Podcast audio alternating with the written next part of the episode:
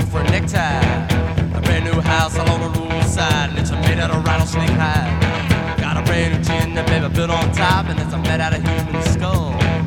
Come on, take a little walk with me, baby, and tell me who do you love? Who do you love? Now lounge the town and use a rattlesnake whip. Take it easy, baby, don't you give me no lip. Who do you love?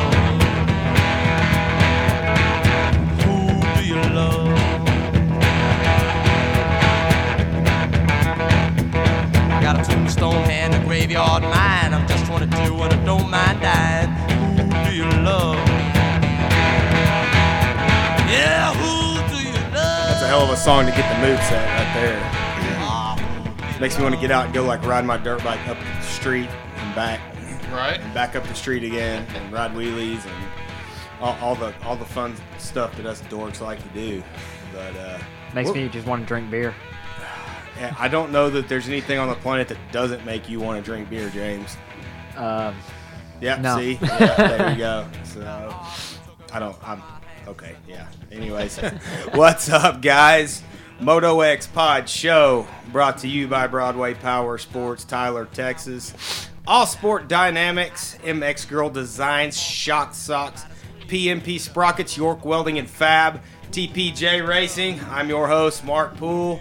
Hey guys, of course, sitting to my left, not that you can see that, but he's my co-host, he's my friend, he's my confidant, he's my hero. I don't, I don't. No, no, no, we're not going to go that not, far. Not that far yet? We're not going that far.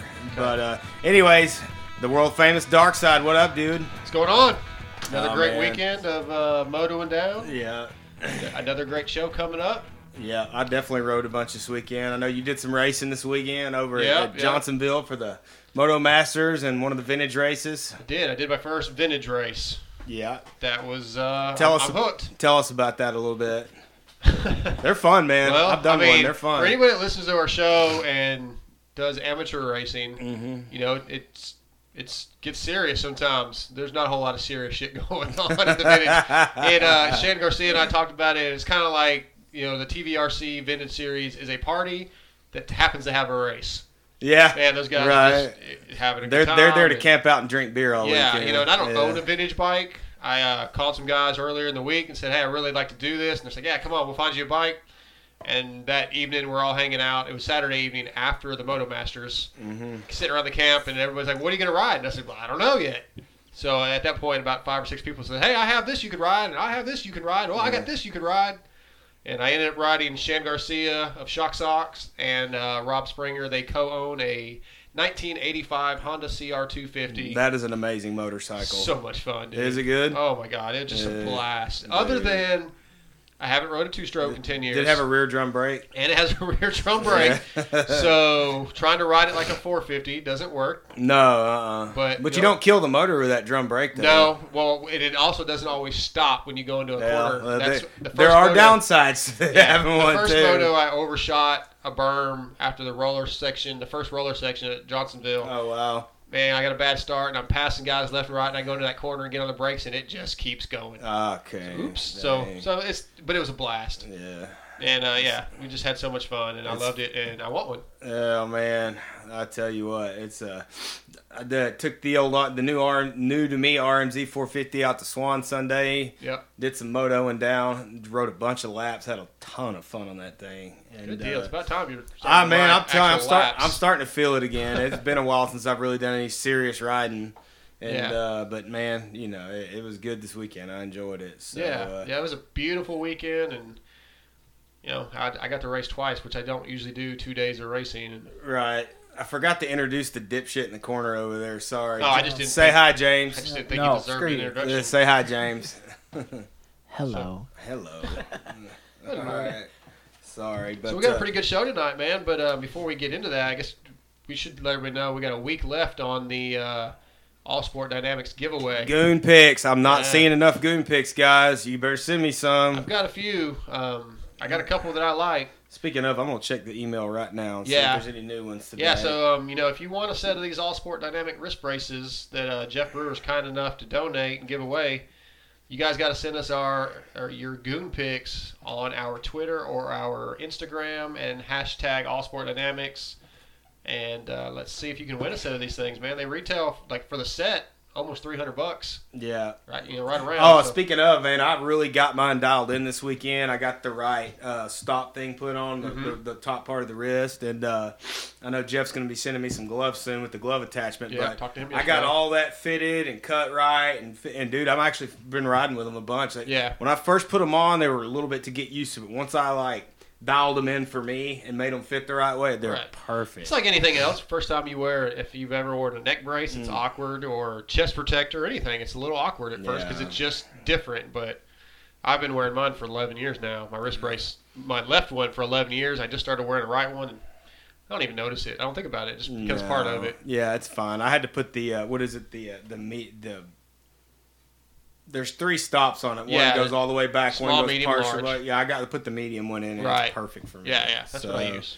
It. Uh, I tried them without riding. I, I would put every single one of them in, see where they were, and that's mm-hmm. the one I liked the most.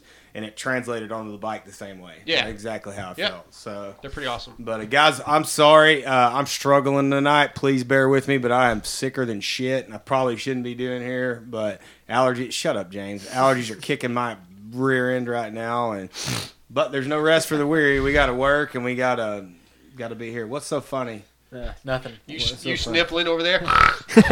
Hey, do you, don't you have that Fox logo tattooed on your back, too? Yep. Oh, that is like the really ultimate gay. goon thing to do right there is a tattoo. I'm telling you what, man, if I could enter this competition, I'd win that bitch. Yeah, well, we're because, not... Because the only way you ride is a goon. Huh? All yeah. I've never time. seen you ride, and I can just tell that you're a goon. All the time. He's not going to ride nothing but a two-stroke, man. Two-stroke. Nope, nothing but two-strokes.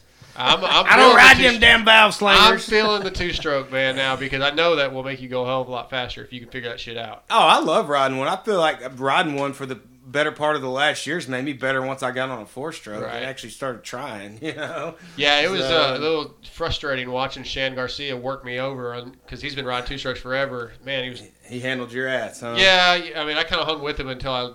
lost the front end in the second moto, but yeah. it's just different. Well, he I mean, ain't going to get tired on that thing because he's used to having to ring it out. Yeah, it's, it's yeah. new when you've been riding a four fifty. Well, and, you know, when you ride somebody else's bike, like the first thing he says is, just don't blow it up. So well, shit, man, thanks. I'm like, well, I'm, I'm trying to baby it, but yeah. yeah. Anyway, it was a blast. And then our other sponsor, uh, Charlene from M X Girl, she was in front of me because I had such a bad start, and I chased her down.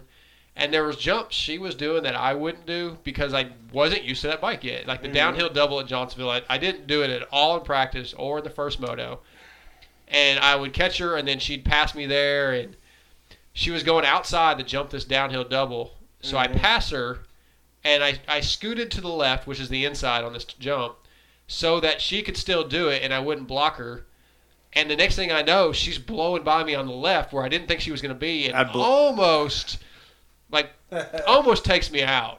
And she's laughing as she goes by. Cha-Cha, you should have yeah, parked him. Yeah. Well, she not, should have parked She him. told me later, she said, I could have if I'd wanted to. Yeah, should have taken down.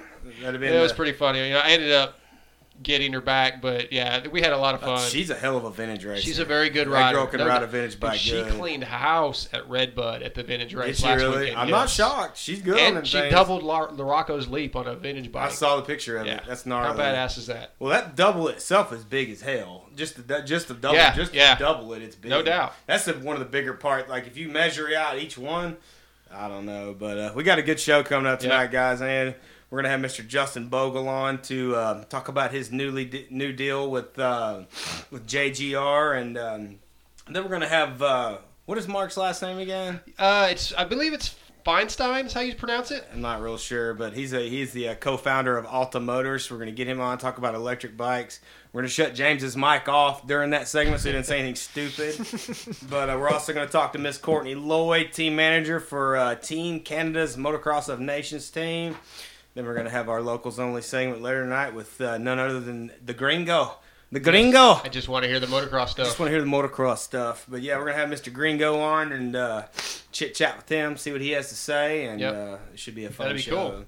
But hopefully I don't sniffle the freaking death over here. I feel like I'm about to start sneezing again. If I have to like abruptly get up Sorry. I think I'd rather you sneeze than it's, than it sounds like you're going to suck that microphone oh, through your nostrils. Oh, dude. I don't know what to do. This sucks. But, yeah, for people that don't live where we do, man, this time of year, uh, the, the allergies, the shit in the air is just insane. Like, you come outside and your truck's yellow and you just can't breathe. And I'm like a little kid anyway. My nose runs uh, like I'm shit. five years old. I'm telling you. I mean, all I the time. I wouldn't trade Texas for anything, but dadgummit, the allergies suck here, I won't man. count. I won't comment there. Yeah. Uh, we'll go back to California where the liberals are in charge, and you can't hey, go out your fucking laws. I'm not worried about liberals, there. man. I'm just, I just want the beauty of California and the In-N-Out Burger on every corner. They'll take that out soon enough. It, it'll become offensive to somebody, and they won't let that happen anymore either. In-N-Out Burger will get shut down because some it'll be some kind of microaggression on the sign because some liberal got okay. pissed off and cried about it. But uh, sorry, we didn't. Yeah, no politics in moto. Come on. Yeah. Well, anyways, I had to like throw that in. Had there to get that out because Gringo always says I want to hear the motocross right, stuff. So I had to throw right, some shit right. in there. But uh, anyways, all right, we're gonna go ahead and get to our first guest, guys. He is uh, Bud's Creek four fifty overall winner, Auto Trader J G R Suzuki's Justin Bogle. Bogle, what's up, dude? Oh, not a whole lot, man. Not a whole lot. How you feeling with a couple of weeks off off of uh, the race scene? It's been good. Um, you always try to take advantage of those couple of weeks that you do get because, you know, what is that, fifty-two in a year? You get two of them off, and the other fifty you got to be on your game. So right, it's always nice to go home and see some family and do some things you never get to do. It's it's good. So you didn't hang out in Florida during that hurricane? I actually wasn't. No, I was at home. I was actually at my uh, aunt and uncle's place with the whole family, so yeah, nice. I, I missed out on all that fun. Yeah, man. Well, glad glad you weren't there. That was a gnarly deal. Yeah, it's, it sounds like it didn't necessarily do as much damage as they were concerned with, which is really good. I, I saw some of the stuff Kyle Chisholm was posting, and it seems like it wasn't as bad as they were anticipating. I think it knocked the power out a lot in some places, yeah. but you know. Yeah, we were. I think where we were at, we were pretty good. Right. Well, man, you had a, um, you know, a, a pretty, a little bit of an up and down seventeen season. You had a hell of a summer. Man, it, it came on in the in the motocross, and it may be a little unexpected, but very deserved. Uh, a a moto win and then an overall win. Going into the season, did you uh, feel like that was something that you were capable of? Well, you know, going into any season, you feel like it is. But it doesn't always work out that way. So, um, obviously, I've talked about it a hundred times, but the way Supercross went was just very trying. Sure. It was it was really tough to stay uh, positive and, and focused. But because I mean, shoot, I literally had two top tens. Right. And you know, I I'm a factory racer that's won a two fifty championship. Like, I'm not just some some scrub and. I was really just beating my head against the wall. It was uh, it was pretty rough, but it's all good because it all happens for a reason. You know, I believe that, you know, the path's determined. It's just things push you where you need to go, and I had to look myself in the mirror and make some changes. And luckily, I have some really incredible people around me to help get all that done, and some great people, you know, letting me, Jeannie and Ricky, let me come down here and train with them, and yeah. Corey, my trainer, let me. You know, even agreeing to work with me, and, and that really is what turned around my, my season. Because coming into outdoors, I still wasn't super ready, but here and there was doing okay. I had the one moto in Colorado, and it took me a while to back that up, but um, it was building, you know. Just I was going for some sustainable growth. I didn't want to go do anything crazy, but you know how that works. As I say that, the only times I was on the podium were weekends I won. So um, it's all just a process, man. I know it's cliche to say it, but it was super up and down. Even outdoors was super up and down. I wasn't satisfied with it, but I'm learning, learned a lot. Well, I'll say this now. Jamie and I were in Lakewood uh, for that race, and um, seeing that moto, you could tell. Now, we of course we pay attention to every race this season, watch your struggles, the ups and downs of Supercross. But watching you run away with that moto win, we're like, damn, something there has changed. Because you don't yep. just do that by accident. That doesn't just – like the ability, of course, everybody knows the abilities there. We've seen you win titles. We know you're a race winner.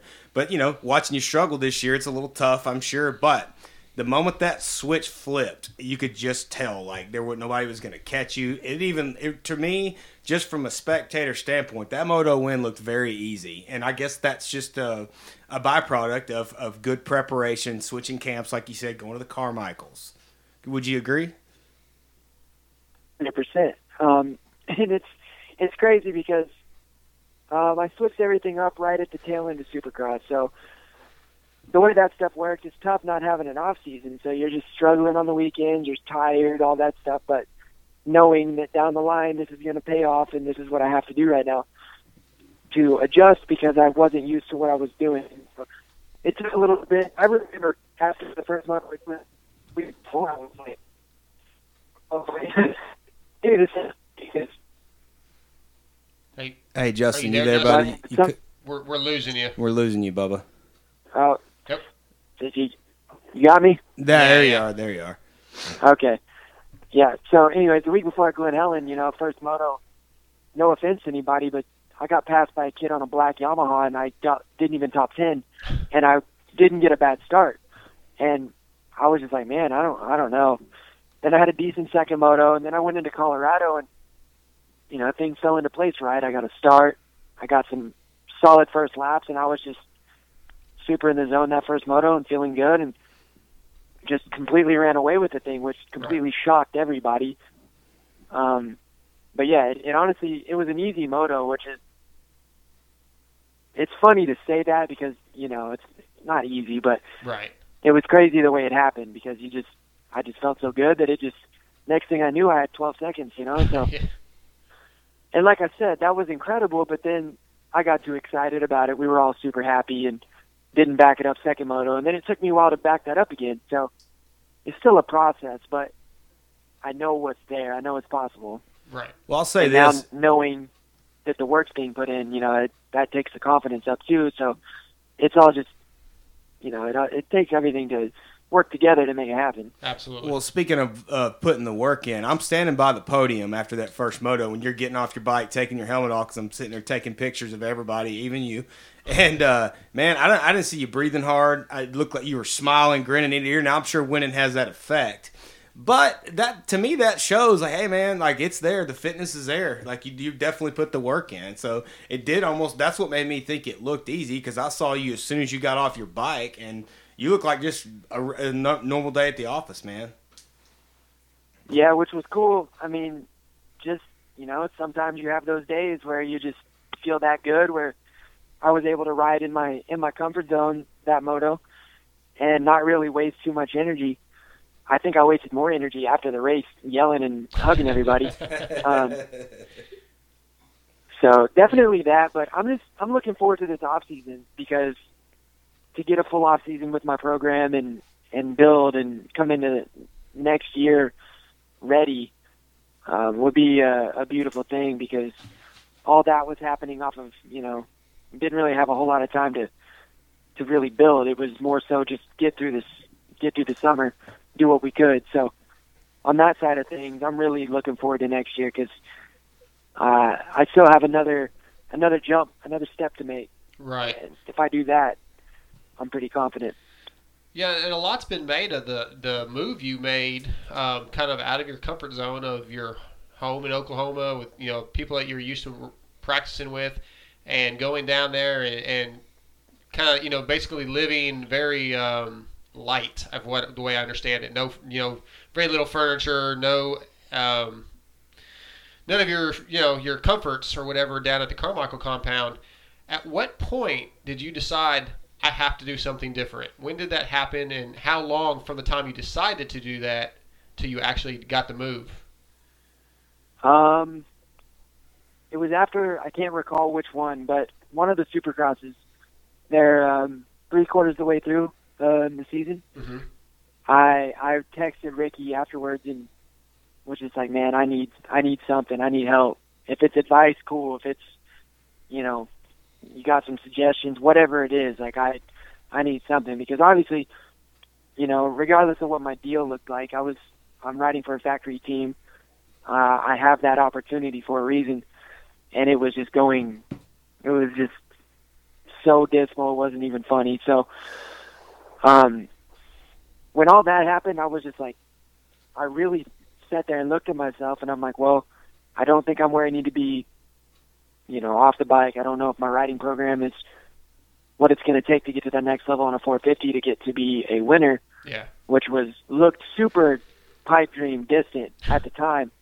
But I know, you know, I know what I'm capable of. I know that what I can do, and it's not showing. So I'm like, man, I, I literally am just going to ride my way out of even having a job ever again. Like yeah. it's going, it was going that, it was going bad enough that I wouldn't have hired me. There's, I, I told them that. I straight up said, right now, dude, I wouldn't hire me. So it's embarrassing, and it's tough for me to even look at myself in the mirror and be okay with that and sleep at night, you know? So I had to, I just said, screw it. I'm, I'm cutting the tree down and planting new seeds and just starting completely from scratch. And like you said, I got an apartment down in Tallahassee.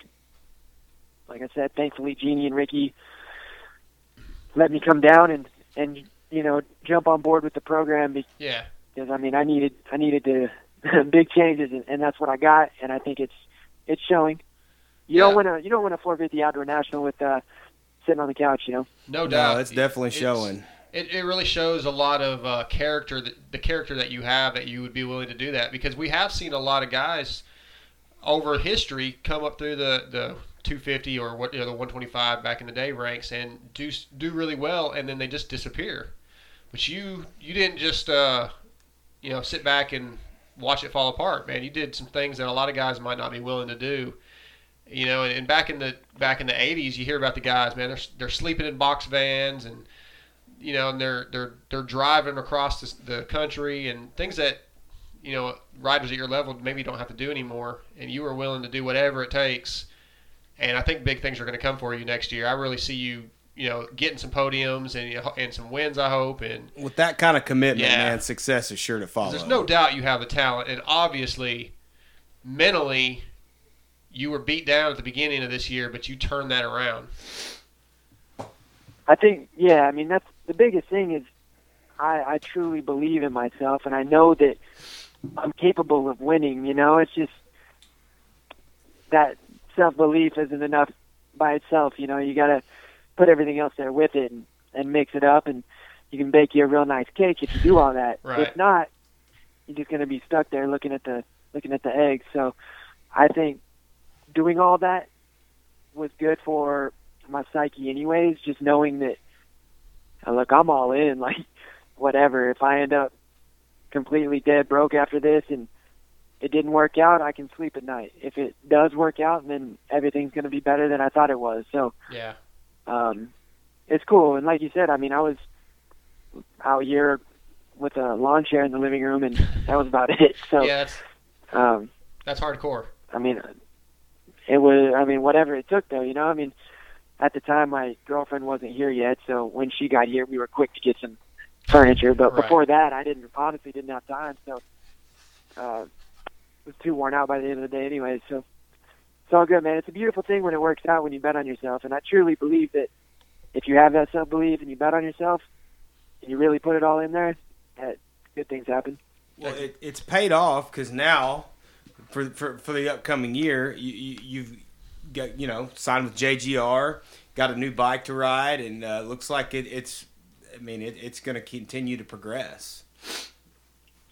Yeah, which is incredible. I'm I'm really stoked on that, the opportunity to uh, go uh, go prove myself. So it's cool. People were hitting me up, you know, congratulations on the ride and all that, which is cool. But for me, I'm like, man, yes, I'm thankful for the opportunity, but I need that ride so that I can have the equipment that I'm going to have to put in the work I need to put in to like get the results I need to get. So uh, that in itself isn't a win. We're definitely far from far from being where I need to be. So lots more uh, lots more steps to climb, but it's definitely doable. Absolutely. Right there. And how do you feel about this move to J G R? I mean, was, I know it's a good team, and uh, you know it's. You know, it's, it's still on a Suzuki, but is there any stress from having to go from one team to another and the changes that come with that team? And how do you feel about the new Suzuki? Well, the J G R team obviously is an incredible team. a group of people. Uh, I'm obviously super new to it, so I'm heading up there here soon to get started testing. I haven't even ridden the new bike yet, but okay. I love I love my Suzuki. This summer I was really comfortable on it. I finally did a lot of testing with everybody, the suspension guys, chassis guys, got everything sorted where that was something new to me as well. I mean, it felt, this was like a rookie year to me. Right. Where I learned. I, I didn't learn. I wasn't out there enough really to learn last year. I was hurt, kind of just, you know, it was kind of a wash. I didn't really think it was me yet, you know. Yeah. So learned a lot, learned a lot about testing, had people that were extremely helpful with that on the team, on R C H. Um, the only thing with that was that I, I got close with all those guys, and, um, you know, they were an incredible group as well. Mm-hmm. And so that was tough for the change. But other than that, uh, I'm not worried about it because, you know, you're going from an A-plus to an A-plus, so it's not right, like I'm, right. it's a lateral. I'm dropping down from a Prevost to a C-class or nothing, you know what I mean? I'm, sure. It's I'm a lateral from, move. Exactly, and it's still on a Suzuki, a factory Suzuki, which is a bike that I am very comfortable on. And everything that I've heard about the new one is better, so right. uh, I'm excited, honestly. Awesome. So, you know, now that you have some uh, off time and even during the season, how important is it to have your outside hobbies like you, doing, you know, rapping and that kind of stuff? Does that really, if you have a bad race or like in the, during Supercross when things were not where you wanted them to be, does having a second love, passion, does that make things a little easier for you to take your mind off moto? Yeah, it, it I got my friends. Got really talented friends, but um, I don't have too much time for it, yeah. really. But you know, there's there's a little bit of time where I can uh, I can do that, and, and I'm always you know writing and reading and stuff like that to uh, you know keep you sharp on that stuff. Just kind of like my little therapy session, you right. know. So whether everyone hears them or not is another story, but uh, it's nice to have a little outlet, you know. We all we all need something. Absolutely, yeah. I, I honestly, I'm a, I grew up a I'm a rock metal guy, but I, and I'm quite a bit older than you, so I'm I'm forty-two. But when I was a teenager, you know, the the rap that I listened to was like L L Cool J and Run D M C and stuff. But like, who are your heroes? Yeah, yeah. As far as music goes, what what were your oh, earliest just, influences? As far as, um. Well, I just I remember being the, I mean, when I was in middle school, high school, I listened to a lot of older stuff. Um, I was a really big Eazy-E fan. Oh, if you yeah. in my in my yearbooks, ninth, tenth, and eleventh grade, I'm wearing a different Eazy-E shirt in all my photos for the school class pictures. Right. So I was that kid walking around with the big headphones and stuff. But um, as far as like nowadays, people that I put up there is like really, really the ones that Drake is. Of my generation, it's Drake, one hundred percent. Gotcha. Right on. Is there anywhere people could go to hear your, your – do you have a YouTube channel or anything like that?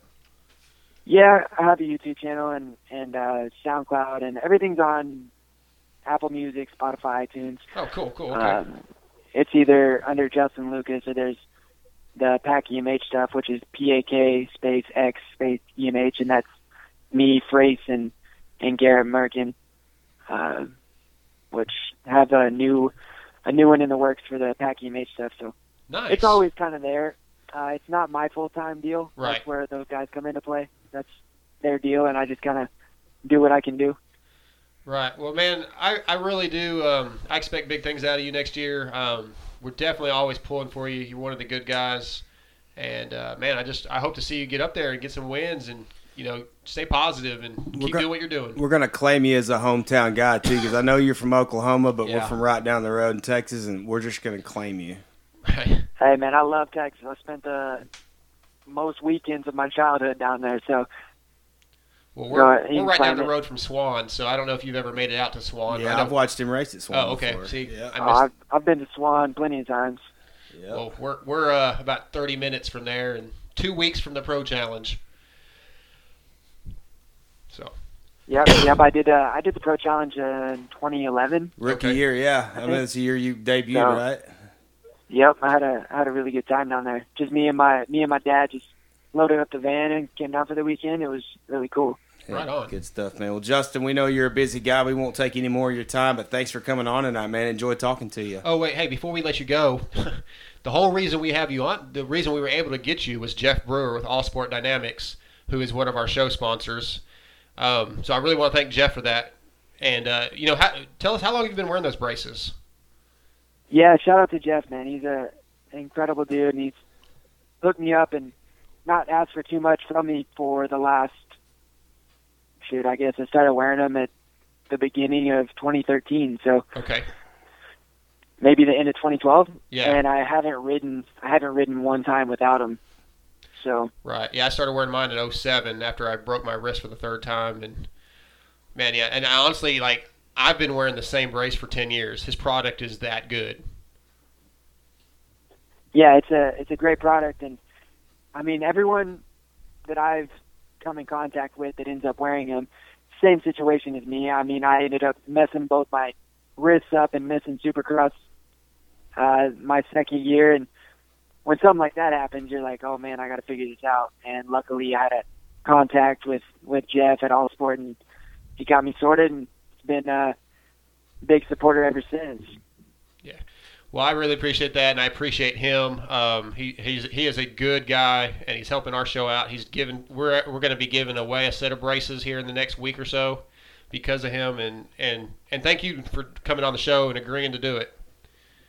Yeah, for sure. Thanks for having me, guys. Hey, man, look forward to watching you next year and good things. So have a good evening, bud. All right, thank you. You guys too. All right, thanks, Justin. Justin Bogle, ladies and gentlemen. We're going to take commercial break and be back. Hey Kylie, does your husband have to deal with leaking shafts? No way, Kathy. He uses Shock Socks, the original and number one ten second removable fork seal protector. Looks like the best way to keep grit and grime out of your fork seals. So if you don't want the headache and expense of constantly replacing fork seals, get Shock Socks. Go to shock socks dot com and visit them on Facebook to pick your color. And don't forget, they are available for street bikes too.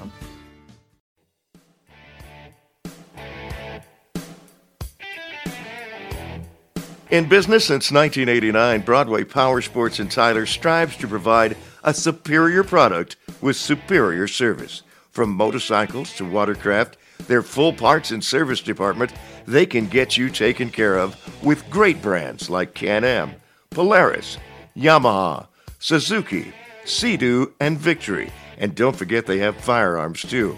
Broadway Power Sports is your one-stop recreation shop. Broadway Power Sports can match any online price. They can have most orders by the next day for no extra charge. With a friendly staff that offers a personal touch with a smile, how could you go wrong? Call five nine five, six two eight eight or click broadway power sports dot com and save. That's nine oh three, five nine five, six two eight eight. And tell them Moto X-Bod sent you.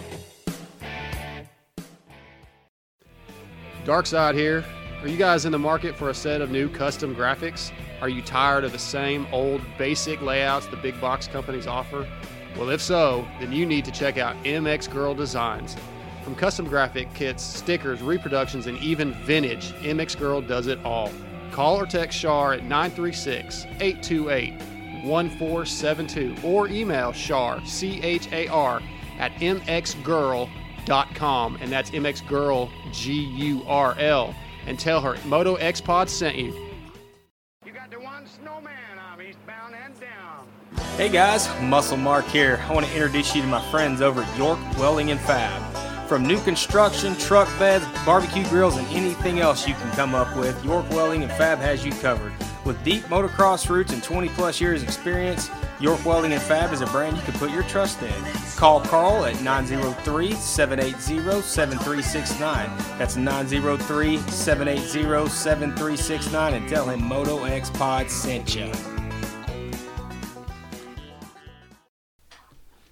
All right, guys, welcome back. Again, big shout-out, Broadway Power Sports, Tyler, Texas, All Sport Dynamics, Shock Socks, M X Girl Designs, P M P Sprockets, York Welding and Fab, T P J Racing. Coming up next, he is the C E O and co-founder of Alta Motors, Mister Mark Fennickstein. Fennickstein, sorry, I'm a, uh, sorry about that, Mark. Mark, what's up, buddy? Uh, so much, man. There's a, there's a lot going on here, um, but I appreciate you guys uh, having me on the show, and yeah, looking forward to sharing a little bit of what we're up to, answering your questions, talking about the future of the sport, all that. Heck well, yeah. I'm super, super pumped on the uh, on the electric bike, the potential it has, what it can do for the sport in long term. So let's get to it, bud. Perfect. Yeah, man. So you're you like we said, you're the uh, one of the co-founders. How did Alta come about to to begin with? The infinite stages, in the early stages of Alta, and I think it was called something else, if I'm not mistaken. How'd this get going? Yeah, we, we've been through a couple of names and a couple of, of stages to get to, to where we are now. Um, so to, to go all the way back to the beginning, it's actually my two co-founders, Jeff uh, Jeff Sand and Derek Dorstein. They, um, they've been riding buddies for twenty years. Derek's a, a former pro speedway flat track rider, um, had a, got his pro license at like sixteen, seventeen, had a, a second pro-am career in supermoto in the early two thousands. Jeff was a, a long-time amateur racer, road racer, then off-road and hair scrambles.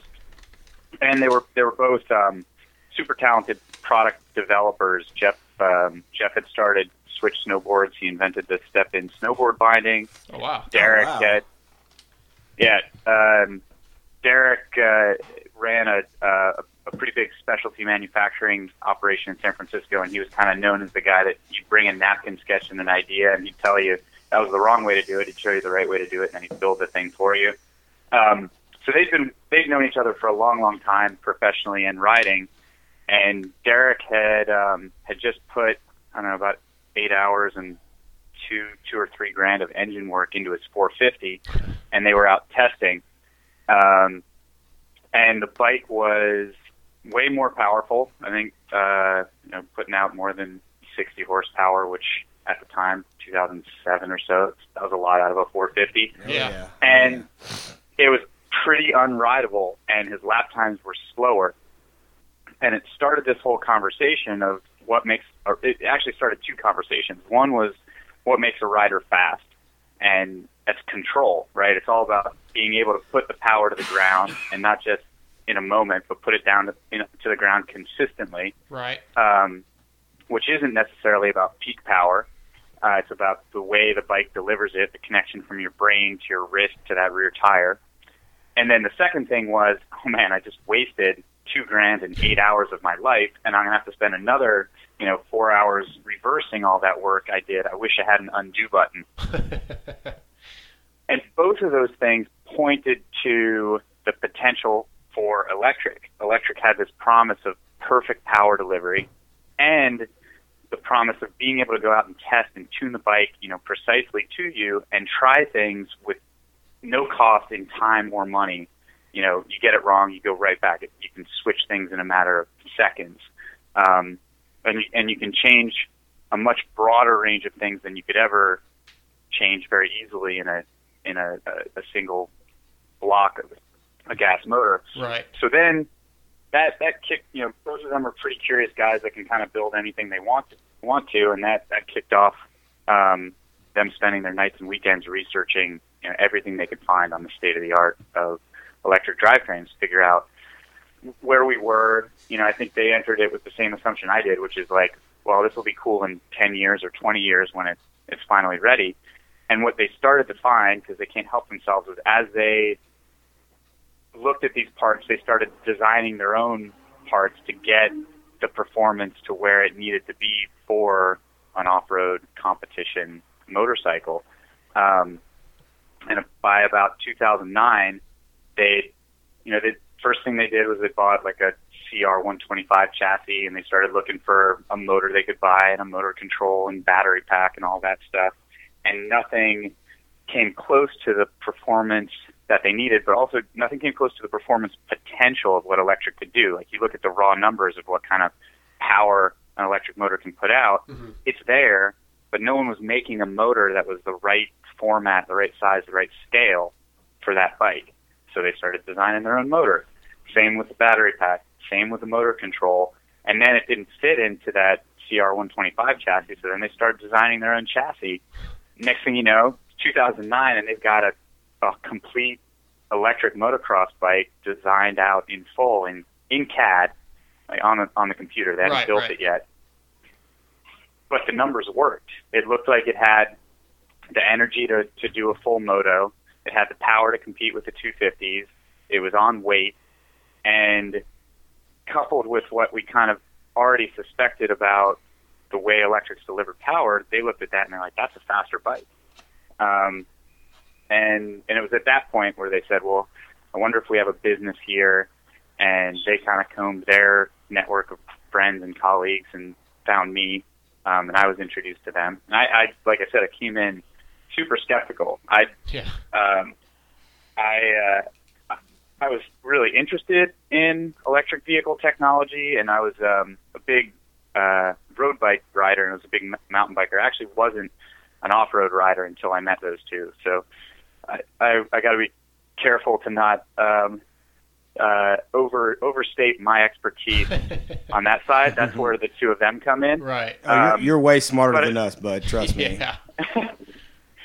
But I knew I knew street bikes. I knew mountain biking, um, and I've been looking at street bikes, and like I was like, no, electric has a long way to go, another ten years. But I'll meet with these guys, sure, and I'll tell them that this is a terrible idea and they shouldn't do it. and uh, that's actually that's. kind of exactly how the conversation started. I went, I met up with them, and I was like, look, it's obvious you guys can build one of anything you want, and I'm sure it's going to be a really fun project, and you'll have this kind of fun toy you can play around with, but, um, you know, electrics aren't anywhere near where they need to be. Where they need to be is, I walk into my garage, I have a choice between the best gas bike I can buy and the best electric I can buy, and I choose that electric. That's what that bike needs to be, or you don't, we don't have a business. Yeah. And they both nodded nodded their head in agreement, and they said, yeah, we agree. Take a look at what we have. And they showed me this bike on the screen, and I was like, that's impossible.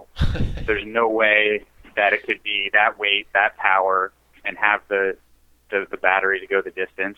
And they said it does. And then we dove in. We walked through it part by part, battery cell by battery cell, to show that the, the numbers were real. And um, and they, they checked out. Uh, and uh, and and that kind of broke my brain a little bit. I had to figure out why why it worked, because I've been looking at these sport bikes, and you know, motocross is a similar kind of market and customer. It's performance oriented. Mm-hmm. It's kind of about extracting everything you can about the bike, but it's a, a totally different um, environment. And off-road bikes see much lower average speeds on a much lighter bike, and they go shorter distances, at least.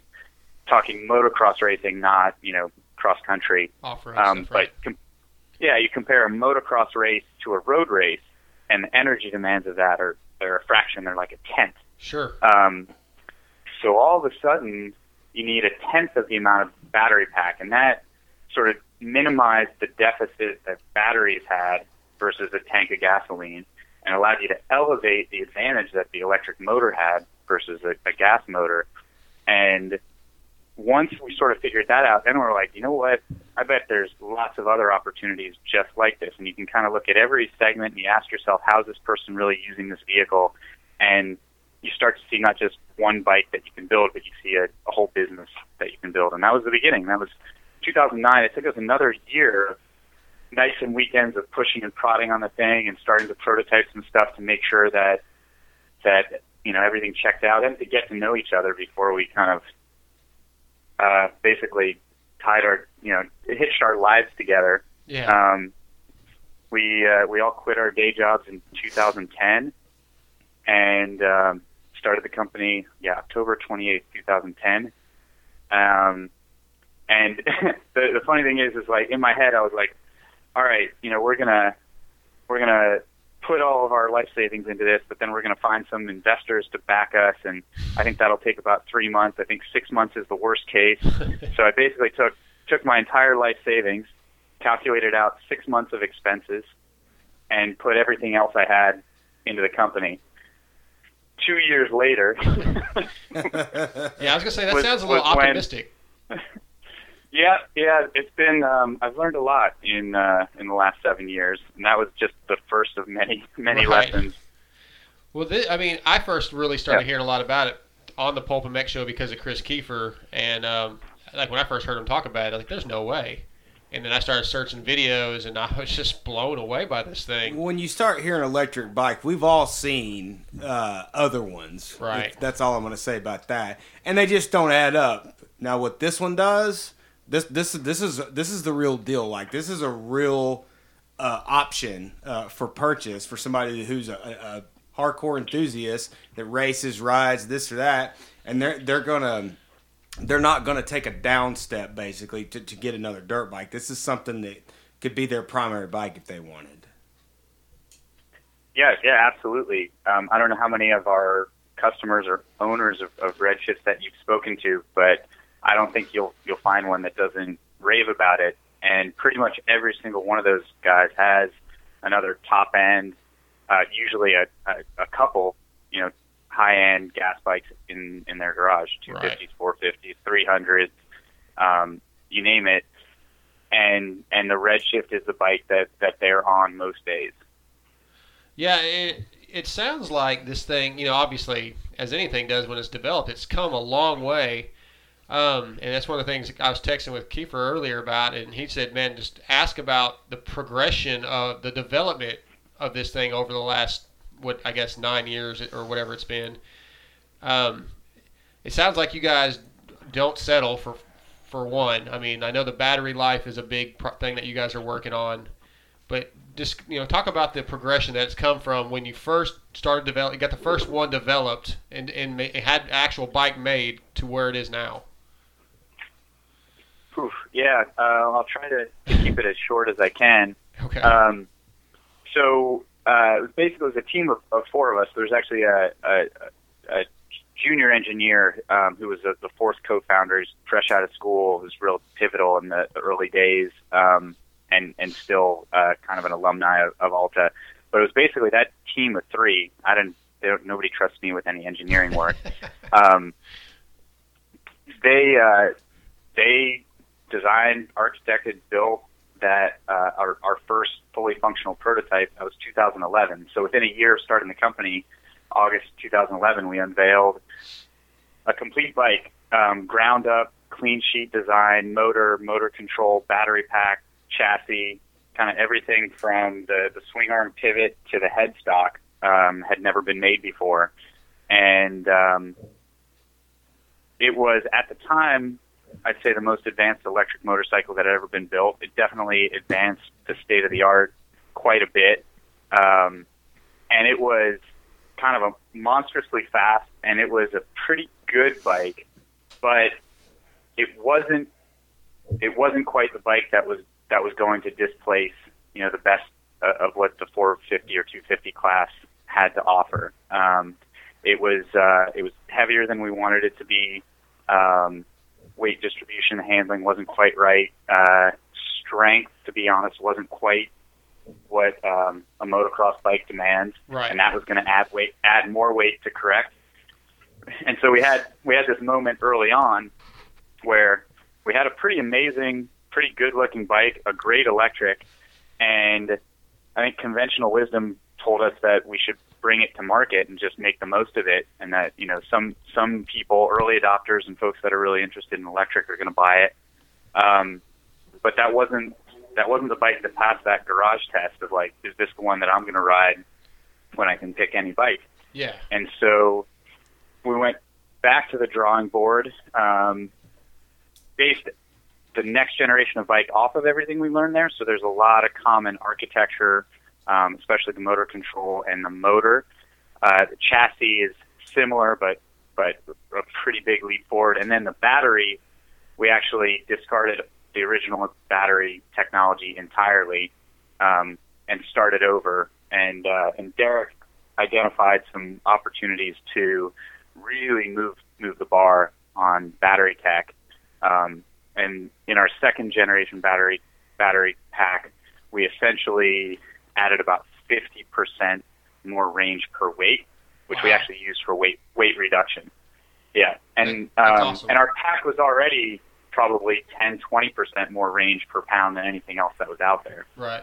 So the the Gen two pack that's that's in the bike today, per per pound, um, carries, depends on who you're comparing to, but carries somewhere between fifty and one hundred percent more energy than than anything else in the market. Um, and that that move was what enabled the bike to hit kind of the, the base numbers that it needed to. What Kiefer's talking about is the thousands and thousands of little details that all need to happen to take it from that, you know, a number, a bike that sort of has the right numbers on paper to a bike that performs in the real world. Um, and like performs, you know, in an hour on the track, all that suspension and chassis development, all that motor control and throttle development, and then also a bike that, you know, lasts the lifetime that a customer expects. So um, making sure that everything is fully sealed and handles the durability and the vibe, and, you know, five hundred hours of dirt and grime and gravel working its way in there, all of that. Um, that effort ends up being, I don't know, three or four times as much effort as it takes just to get to that first bike. And if I if I rolled them up side by side, the the, the very first bike that had the new battery pack, mm-hmm. the Gen two pack, which internally we call Rev seven, that okay. gives you an idea of how many how many times we we built and scrapped designs. So Rev seven is the bike that's in market today, and I could show you the very first prototype we ever built, and I could put it next to the bike that's in market, and from twenty feet away, you wouldn't be able to tell the difference. Um, but there are thousands of, of hours of work between those two. I can and imagine. The difference between, you know, between a bike that looks good on paper and is decent around the, the track to a bike that really performs around the track and then lasts the, the life that Um, or beyond that we expect from a, a gas bike. Right. Well, obviously you guys have something, because I haven't heard a negative about it. Um, Kiefer's not going to uh, – he's going to be honest, you know. And he's not going to put his approval on anything right. that's not legit. And we saw what Josh Hill did last year at Straight Rhythm. Um, I see videos of Hill riding that thing yeah. everywhere. Yeah, he seems to be having fun. Right. I, I have to be careful about how much I encourage it, um, because it's it's not always maybe above the board. But right, right. Um, pretty pretty happy that he has that bike, and I think he is too. Yeah. Um, you know, and there's a lot of questions that people have, you know, with the battery life. My understanding right now, depending on what setting you have, you can get about, you know, you could probably get through a moto, a regular thirty minute moto, I think. Um, but then it's got, a, what, a couple-hour recharge time? Uh, yeah, from a, from a two twenty, um, you'll have about a two-hour, maybe two-and-a-half-hour recharge if you if you drained it all the way to zero. Right. Um, in in kind of the real world, what, what ends up happening is, uh, depending on practice or race day, you know, you're you're really not draining it to zero, so the, the charge times end up being shorter. And um, definitely, like our last pro test, the uh, the rider was tired before the, the bike was. We just threw it on the generator every time he took a break, and okay. um, and the battery was the battery was never the limit. But I I do have to, to be careful. Like, the last thing I want is someone to drop fifteen grand on one of our bikes and be disappointed because we've set the expectations around the range or the charge time yeah. wrong. I, I want, you know, everybody, like anyone who's considering the bike, to really think about how they're going to use it. And I think if it fits the way they ride or the way they ride some of the time, I don't think there's a better bike you can throw a leg over. But I don't want anybody stranded. I don't want, you know, anybody leading a race all the way up to the last lap and then having, you know, coming up short. Um, it, we, I, I'd rather them not buy the bike than, uh, you know, than be disappointed by it. Right. So, in in terms of range, um, I do think, yeah, uh, you know, the average amateur racer um, definitely is going to be able to do a, you know, fifteen minute amateur race. Um, they may be able to do thirty. Kind of depends on the the track. Um, the the bike won't do a full thirty minute moto okay. uh, under a, under a, a pro. Um, well, Yeah, that was kind of my question, because I know it hasn't been approved by the A M A yet, but I've heard rumors that maybe somebody that it might you guys might try to test it up in Canada next year. And I know they're going to have some arena crosses up there with the new uh, Jetworks taking over the the national or the, the whole Canadian scene. But I didn't know if you had somebody set to race this thing for the whole season, outdoors, indoors, everything. Um, yeah, I don't think we've announced our plans for, for any of that yet. So okay. I'm gonna okay. I'm gonna skip over that. Okay. Um, fair enough. We're, I, I will say we're, you know, we're trying to get the, the bike into any, any format we can. Yeah. And to be fair to the promoters and the organizers, you know, a lot of the time it's not because they're like crotchety and they just don't like electric. It's just figuring out how to make sure that, that racing is, is fair. Sure. And, um, racing is fair and, you know, they, and that they don't upset the, the sort of big cash cows, yeah, right? The O E Ms. Um, big O E Ms, big sponsors. Um, that's, you know, you lose those and we lose racing, and that's not something that we want. Absolutely. I, I, I say we, Alta. So, yeah, I mean, we, you guys are trying to improve keep, racing. Exactly, yeah. Uh, our goal is if we do this right, we can keep all the old sponsors, all the old, all the, the money that's there now that, that's taking racing to where it is, and maybe even bring new money, new audiences, new sponsors into the sport, and help make it bigger. Um, definitely don't want to, you know, kill or kill anything or, or, or diminish it. Right. Well, here's what I here's what I believe this is done. I, I believe this is completely, and not not not immediately, but I believe this has changed the game. This has set up a, a whole new course, and I think it's one that's very well needed. Um, you know, we're losing riding spots, we're losing. You know, all that, all these things due to sound, due to all, various different issues with dirt bikes, and, and we need this, you know. And plus, I mean, this is the way of the future. Like, things have got to go this direction, and uh, I'm stoked about it, man. Really. Um, I'm glad to hear that. I mean, especially, you know, out here in California, and I think it's it's pretty similar, but maybe the the the worst out here. You know, we're we now have to drive a minimum two hours to. to go riding, um, and uh, there's there's no hope of being able to like build a track in your backyard unless you really live in the middle of nowhere. Yeah. Um, and so the the possibility of developing new riding areas. There's a guy in San Jose um, that's uh, making some progress on a petition to build a motocross park right on the, the bay, basically ten minutes outside of San Jose. Um, in the middle of a multi-use park where there's people hiking and there's all, you know, there's like soccer fields and stuff. Yeah. You could never do that. I mean, not even back in the fifties, sixties, and seventies when things were a little bit more lawless, you still wouldn't have been able to do that. Um, to all of a sudden be able to have that and uh, maybe attract folks to the sport from those urban centers that never would have thrown a leg over a bike.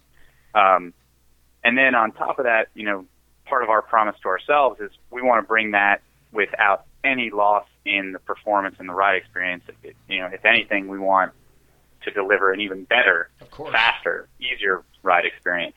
Kind of get the, the best of all worlds. Yeah, well, um, yeah. One of the other issues that people have, or you know, when they hear the price tag, it's pretty high. Um, my my question is, I know K T M has their free ride, and it I think it retails for like eighty two hundred dollars, somewhere around that range, but just doing some research, I, I understand that it actually probably cost them more to, to make the machine. Is are they trying to Test hurt Alta by selling an inferior product at a lower price? Huh. How do I want to answer this one? Um, well, the, you know, the bike the bike sells in Europe for I think uh, eleven thousand euro or, or more, which is you know twelve. twelve plus thousand U S. Okay. Um, and it's been selling in Europe for about three years and, and they hadn't brought it to the U S.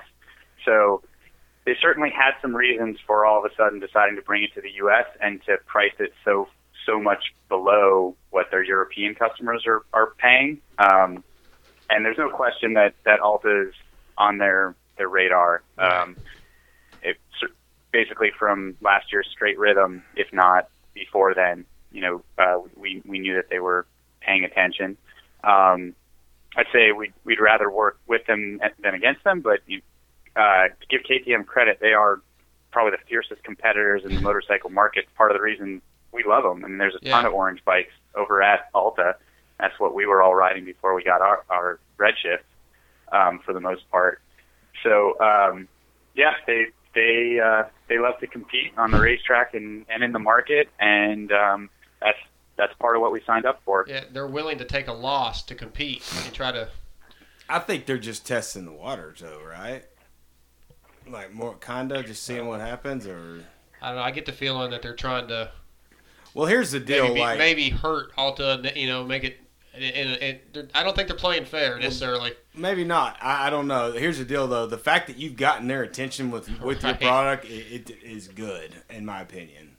I know it may not be like I don't know how that's going to work out long term, but I feel like it's really good now because that's oh, gonna it's good. They're gonna have to change the game now, and that's good. I agree. And if nothing else, Scott, man, you guys are gonna go down in, in history as doing some pretty radical stuff.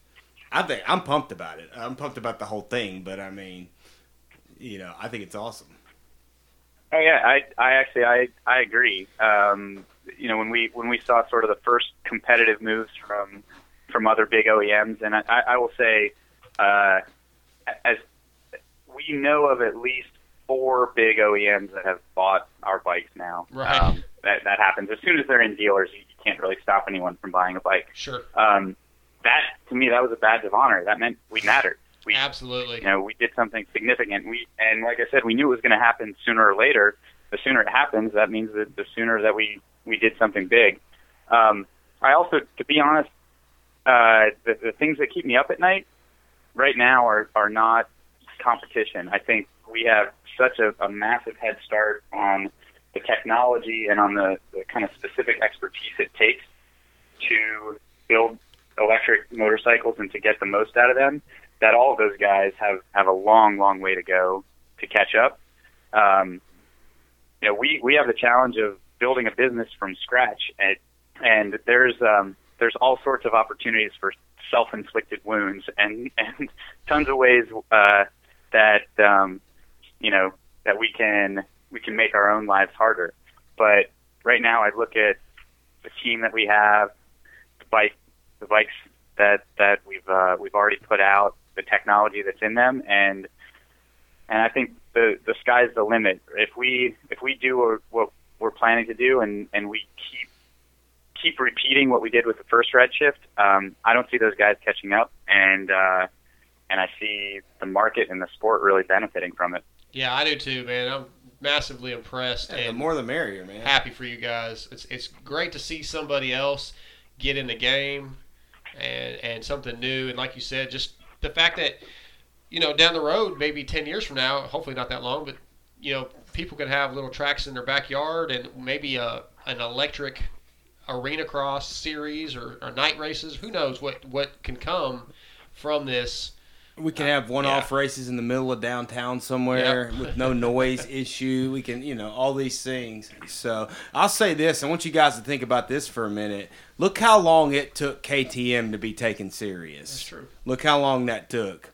I think you guys are just about there already. There, people are already taking you serious. That's good, man. I, and and my, I'm, I applaud you for that. Thanks. I'll take it. Hey, my last question, which – Uh, one of the concerns I've just heard from people that have rode the bike is the lack of noise when you're on a track in a motocross race. And, you know, if the, the fact that the guy in front of you that you may be about to pass doesn't know you're there. Any any um, thoughts on that of ways that maybe you can, I don't know, like, I don't know if I want to say fix that, but address that, I guess, would be the way to, uh, to ask.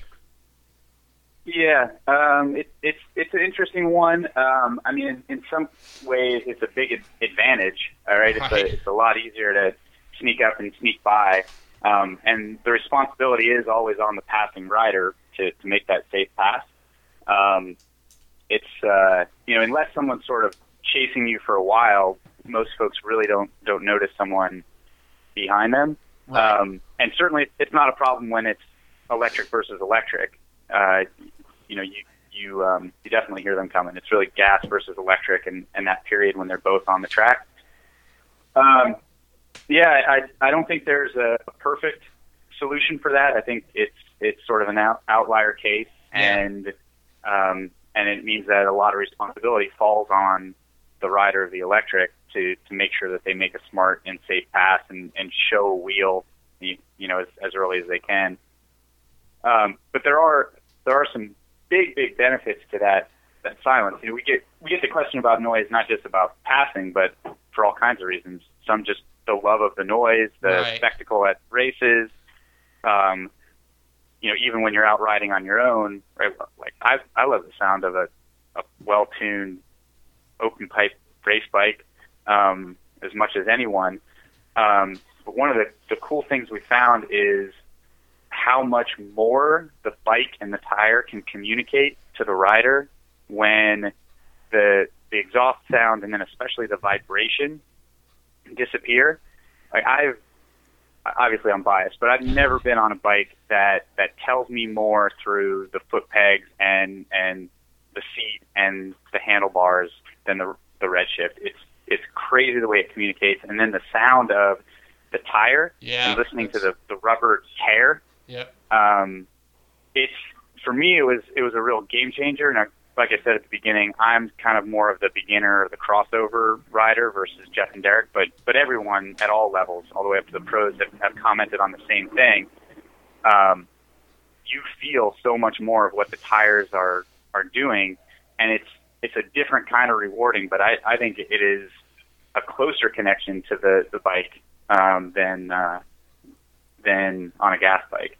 Um, and, and I think uh, if you talk to folks who demoed the bike or if you talk to owners, I think you'll find the same thing. Yeah, I, I, I've heard that, so it's, I've, I can't wait to get a chance to ride one. I hope somebody I know buys one because I know I can't afford one, so that I can at least try check it out. Because hey, they're selling them in Texas now, yep. I heard. So.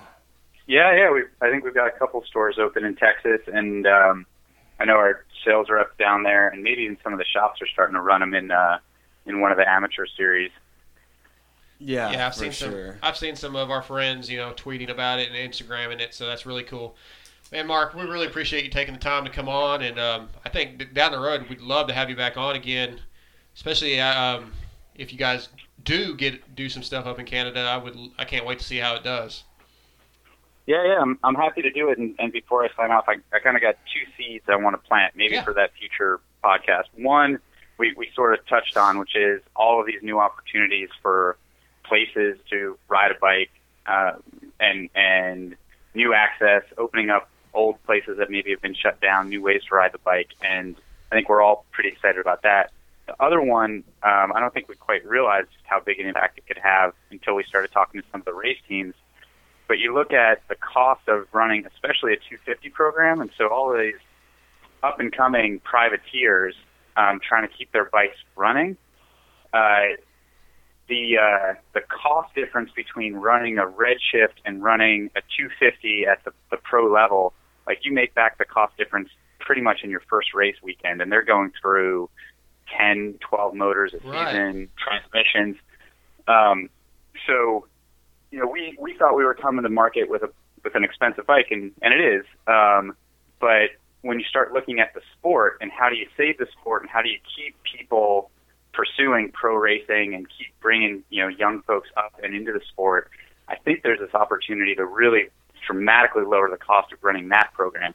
Um, we can't do it until we're homologated, but I, I think when we are, there's there's another opportunity to expand things just by making the cost of entry lower for, for some of the families with, um, you know, teenage kids that are up-and-comers.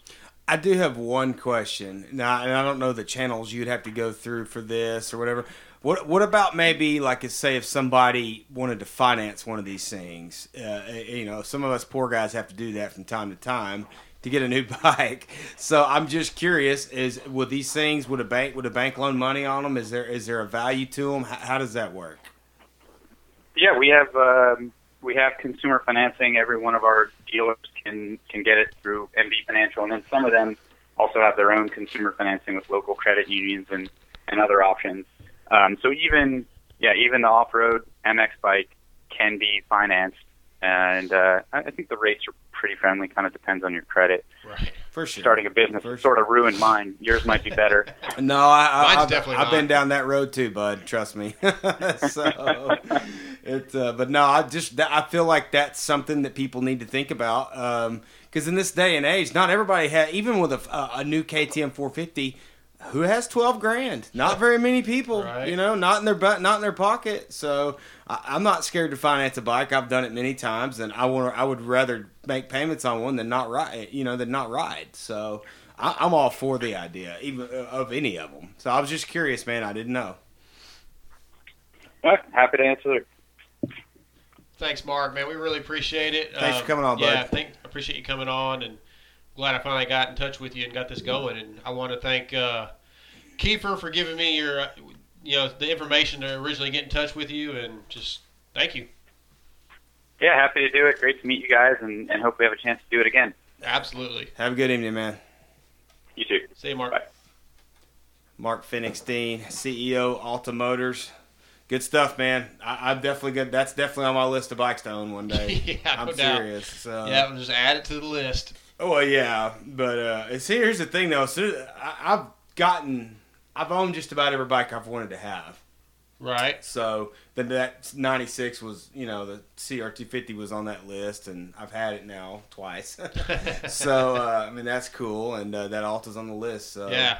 Maybe yeah. in a year or two we can that, get in a better position. That to was do really it. Interesting, and how smart those guys were just to figure that out yeah. to begin with. Yeah. I don't know. I think way he, over my head. Oh man, I'm telling you, I'm telling you. Well, I, I hope he, uh, I hope he didn't, uh, wasn't annoyed by some of our questions, I don't and. Think so. You know, things of that nature. But anyways. Right. So we're going to go into a break real quick.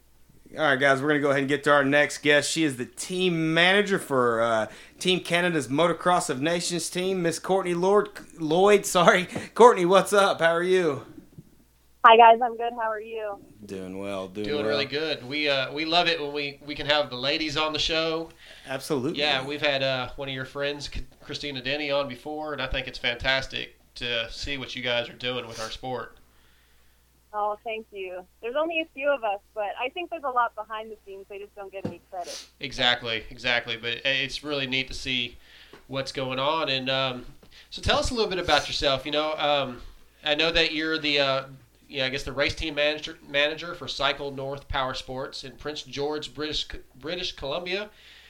Uh, I'm a little bit Canadian ignorant, so please uh, forgive that.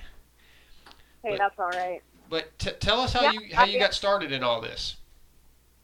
So my parents have owned a Honda and Polaris dealership for about thirty-five years now, and then me and my brothers took it over about five years ago. And um, we always sponsored riders kind of while I was growing up. My brothers raced a little bit. They played hockey a little bit more than they raced. But um, once I started working at the dealership full-time, I started going to the races every weekend. We have thirty-two amateurs on our team. For probably the last about ten years, we've had about thirty to thirty-two each year.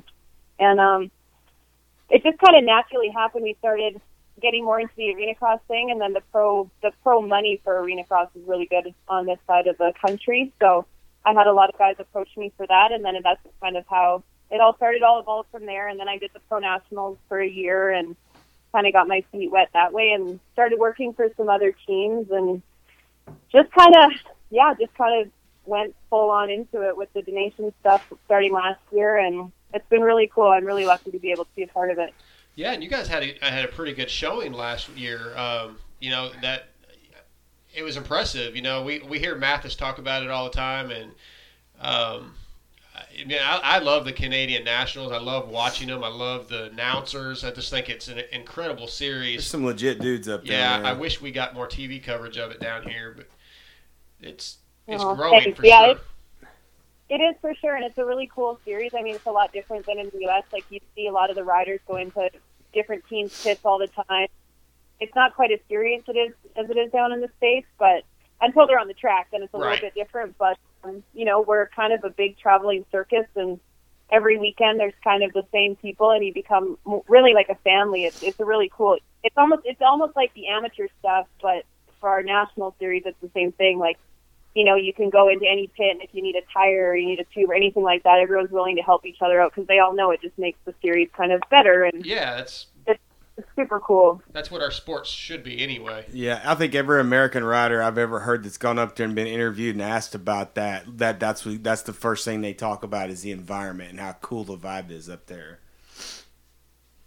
Yeah, it's way different. I mean, I did Supercross, um, a few of them with a few of my riders, and it's just it's a totally different vibe. It's way more competitive, I think, and I think up here it's kind of they're going to do what they're going to do on the track regardless of what we do kind of in the pit. So if you need something, you just go get it, and you all we all just kind of help each other out. It's it's a lot smaller for sure, and that could be the reason behind it, but everyone, for the most part, everyone gets along. I mean, obviously there's some people that have their quirks with each other, but right. I mean, even a lot of mechanics work for a different team each season, but they still go into their other team's pits, and yeah, it's just it's totally different, and we're we're super lucky to have it that way up here, and people love it. Like I know Alessi, when he started coming up here, he was pumped on it. He loves coming up here, and it's just it's different, and people aren't super like judgmental, or they don't pay a lot of attention to what's happened before with people to take them for face value, and right, it's cool. Really yeah, cool. I, I, I've got to get up to one of those. We're we're so far down here in Texas, and it's not easy to do that, but I want to go to one bad. Yeah, you should. I highly recommend it. So how much uh, – we were talking about your the amateur stuff that you do, and that's a pretty big part of what you do. Do you have any involvement still in the, in the Nationals? Um, I only work for other teams at the Nationals now. It was really affecting my amateur program, to be honest with you. Like, the year I did Nationals, I couldn't – because we have to go across Canada, and it's so far, so I'd missed a lot of the kids' races. And okay. We've kind of got a really cool dynamic with our amateur program that they really look forward to having me there. Not that it makes a difference if I'm there or not, to be honest with you, but they just really appreciate that they have, like, a sponsor and a dealer, yeah. a dealer sponsor that, that goes to the track. And I go to the line with all of them, and just a little, so it was really affecting that. And so I was feeling guilty towards the end of the summer. So now I just kind of, I help on the West Coast, and then I'll, I'll go to one or two on and help other teams. I worked for the Yamaha Rockstar team last year, and this year I worked for the Monster Cowie team. And I just don't want to lose that whole amateur side of everything else that I'm doing. That's, you know, that's where my passion is, and that's where I started. So I don't want to get to the point where they're all like, oh, she doesn't care about us, or she doesn't really you know, yeah. worry about what we're doing. Well, that's really so. impressive. Um, And one of the reasons I was asking is it sounds like there's some pretty big changes coming to the national scene next year with the Jetworks. Uh, do you know much about that?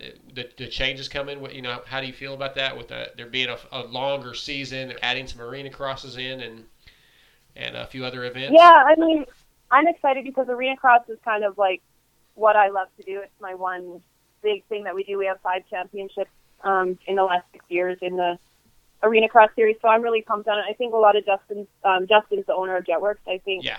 His ideas are really fresh, and they're really cool. Um, I can't take away from T M R C what they've done in twenty-five years. I mean, Mark Sallyrath has built that series, you know, and made it possible for us to have a series. Um, just some of the stuff that I know that's, you know, happening behind the scenes and everything, I obviously can't talk too much about it, but okay. I, um...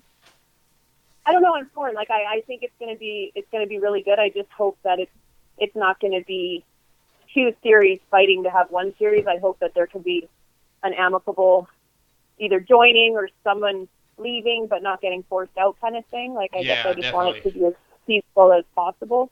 If definitely. that can happen. Yeah, because anything else is just going to hurt the sport. I mean, we there's there's possibilities of some of that kind of going on down here. They're talking about wanting to extend the Supercross season and maybe cut out some of the nationals, and obviously, you know, Davey Coombs doesn't want that to happen, and all that's going to do is hurt us, and everything that we should do for our sport should be something to help the sport, period.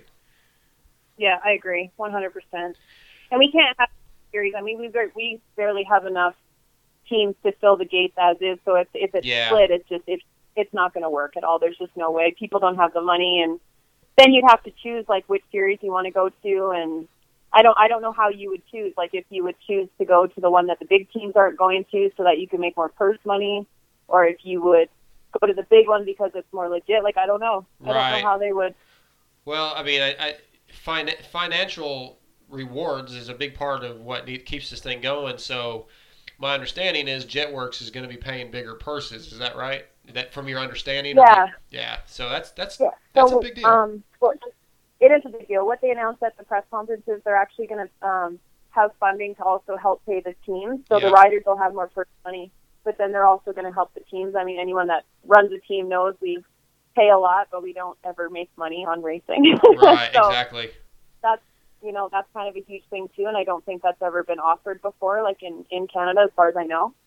And um, even as a team owner, like I would really have to look at it like, okay, you know, that series is cool and it's what we know, but we're going to be able to cut some of our costs back by going to a different series. So it would be definitely something interesting to have to look at for sure. Right.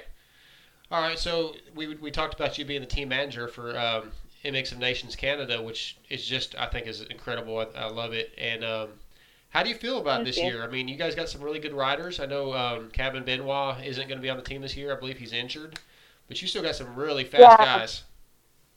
Yeah, we have a really strong team this year. I was really pumped that they all agreed to go. It's um, it's been a little bit rocky in Canada with the donations the last few years, and some of the some of the politics behind the scenes. I mean, the, some of the riders, you know, even last year chose not to go, which that's, you know, totally okay. And this year, everyone, I had a meeting in Calgary actually at the Nationals with all the teams and riders, and they all the riders said they wanted to go, which I was pumped on. But then it made my decision a little bit harder too, because then I was like. Right. Now I actually have to pick between all my friends, not just like, you know, but um, I'm really bummed for Kevin. Like Kevin, obviously, his ride last year was phenomenal, and yeah, he was. earned us these lower, lower digits this year. So I, it would be cool if he could come and represent not being in the triple digits, but um, he he just he, he got injured in Germany at Supercross this winter, and it just kind of came back into play this summer at Nationals. So he just said that he had to sit it out. So. Um, But I'm pumped, like, you know, with Sean winning the next two overall and then Colton and Tyler. Colton just won gold at the I S D E. And, you know, so we have a really, really strong team. And so I'm really stoked to go. Absolutely. I, I, I'm looking for good things. You know, I'm not uh, I'm not one of those Americans that doesn't like other countries or whatever. You know, I want to see everybody do good. I love seeing uh, Hurlings come down here and kick butt. I just love good motocross. And I'm definitely pulling for you guys. I, I'd love to see you. You know, obviously you do do very well. Oh, that's cool. Thank you so much. Yes, ma'am. Yeah, it was fun. Last year when the racing was over, Tyler D N F'd in the last moto, and obviously I'm not very good at math because I tallied up the points. So I, I hit over the headset. I was like, okay, you guys, we ended up fourteenth. Like, good job, blah, blah, blah. And I'm walking past the media center, and Mathis stopped me, and he was like, hey, good job, kid. And I'm like, yeah, fourteenth. That's not bad. And he's like, you got tenth. And I'm like, what? He's like, you got tenth. And I'm like, I just started crying, and then I jumped up and down. He's like, you can't cry. You're running a race team. And I'm like, I don't care. So, like, none of us had a clue that we got tenth until I ran back to the pit. That's we hilarious. Were parked, like, practically in town. We weren't even pitted in, like, the area because no one knew us at right, that time. Right. I, like, took me about ten minutes to run back, and I got there, and I started, like, yelling, and, I'm, and no one really knew what I was saying. And they're like, what is wrong with her? And I'm like, I'm like, we got tenth, and then the, like the whole pit just started like hugging and high fiving, and it was it was so cool. Just to, obviously, I won't be tallying the points this year. I'll leave that to somebody else. But you leave that to Mathis, huh? Yeah, exactly. Yeah. Steve's on top of things, man. He we're all big fans of his, and he, he's he's just a good dude. Yeah, he is a good dude. I I do bounce a lot of ideas off of him, and you know. Just little ideas that I might have, or, you know, even for fundraising and stuff like that. Like, I'll be like, hey, do you think this is dumb? Or, and because he'll just tell you straight up, like, yes, there's no sugarcoating. So yep. If I really want to know someone's opinion, I do ask Steve, and he's been a huge help for me and stuff, too. So it's been really cool to have him in my corner, for sure. Well, that's fantastic. Courtney, I really appreciate you coming on. I know we kind of were running a little, well, you're on the West Coast, but we were running a little late tonight with some of our other interviews. Um, I would definitely love to have you back on after the M X of Nations to talk about how the experience yeah, went. Absolutely. And, I'd love to. I appreciate you guys having me on. Yeah, yeah, and then I, I, we, we have a lot more questions for you, but like I said, we were running a little late, and I definitely want to get you back on. Um, Mark actually had to leave. He just got to where he, he was feeling really, really bad. He wasn't able to catch his breath hardly, so he had to cut Aww. out, and I apologize for that. Um, but thank That's you so okay. much, and um, I appreciate your response on Twitter and coming on, and Uh, thank you, and good luck at the M X of Nations. No I hope you do better thank than tenth. So much. Let's get an eighth or, or thank better. Thank you. I'll keep you posted for sure. Thank you, Courtney. You have a good night. Okay. Thank you so much for having me. Yes, ma'am. Bye. Okay. Are we still going, or? Hey guys, we're back. This is Dark Side. As I said earlier, Muscle Mark had to cut out. He was not feeling well. Um, I want to thank all our sponsors, P M P Sprockets, All Sport Dynamics Wrist Braces, Shock Socks, M X Girl Designs, T P J Racing, York Welding and Fab. And uh, we got a, a superstar guest on the line for our Locals Only segment. Uh, those of you that listen to the Pulp M X show know Mister Gringo. I just want to hear the motocross stuff guy, man. Gringo and I've uh, started texting, and he is a good dude. And uh, Gringo, man, how you doing tonight? I'm doing good, man. What's going on? Ah, just sitting here. We just got off the phone with uh, Justin Bogle, and we talked to Mark, the C E O and co-founder of Alta Motors. That was pretty cool. And then last, we talked to Courtney Lloyd. She is the team manager for M X of Nations Canada. So we've had a pretty good night so far, but I've been really excited to talk to you. Um, so you do a little yeah, bit of amateur. You've been motor- having some good nights. Yeah, man. We, you know, we've we've been having a good good show. Uh, our show's been growing for sure. No doubt. So um, yeah, I, I heard uh, I heard some of your, uh, um, you know, I, I what was it? The last one I think I heard Trey Kennard. Yeah. I had Cole Seeley. I listened to. Uh, I listened to the one with Watson. Uh, it's just it was like hit after hit after hit, and I started. You yeah, know what man. I'm saying? It's a whole new world for me, bro. Well, I appreciate you listening to us. You know, I, I tell everybody, you know, we're not as good as Mathis. Mathis is by far the best at what he does, but we're trying to do something a little different. We try to have some amateur guys and some local guys, and and like this Locals Only segment we do is talking about local motocross in a in a particular area, and, and you live on the on the East Coast. Tell us a little bit about where you live uh, and what the race scene is like where you live. Well, for me, it's really exotic because I come from New York, and I'm used to riding in uh, in illegal places, cops chasing you, rebarb sticking out of the ground, you know what I mean, garbage, abandoned cars, that type of thing. Right. Uh, the, my local track, Long Island Motocross, I from what I understand, that they're not there anymore. Um, but it, they're not. Long Island is not welcoming to motocross. They're hostile to dirt bikes and all that stuff. So, coming out, ending up out here in two thousand four, uh, it was a whole new world for me. You know, being from up there, and it turned out to be a blessing in disguise because uh, it, this is like one of the best motocross for a guy like me. I'm like. I feel like I'm at Toys R Us, like a kid in Toys R Us. Like, I got motocross tracks all over. I don't have no policemen chasing me. I don't have to worry about my bikes getting confiscated. Right. I, superstars driving by my house back and forth. You, it's like they're regular. You know, like it's just that's the community. Yeah, and you're in Florida, and obviously. Everywhere you, yeah, everywhere you throw a rock, there's a track. That's awesome. It's kind of how it is in Texas. I mean, there's a lot of tracks out here, too. So, yeah, you definitely moved to one of the motocross capitals. Oh, yeah. And you know what? The weather. The weather, bro. No doubt. Uh, if I if I cut you off, forgive me. It's just that sometimes the signals, it goes, it's like on and off. So I don't know. I just realized you were talking. But it's okay. Now, the other thing, Dark Side, is the weather. Like, for me, I'm a motorcycle guy. Like, I don't even drive a vehicle to work. I ride a Harley. Nice. And my wife, my wife drives the Jeep. I drive the Harley even all year long. In the summer, in the rain, I don't drive a car, only on the weekends. That's awesome, man. Yeah, you, for, for, for a motorcycle. Right. Yeah, you're you definitely, uh, you eat and breathe it. I, I follow you on Instagram, and, man, you got some pretty cool stuff on there. How often do you actually race?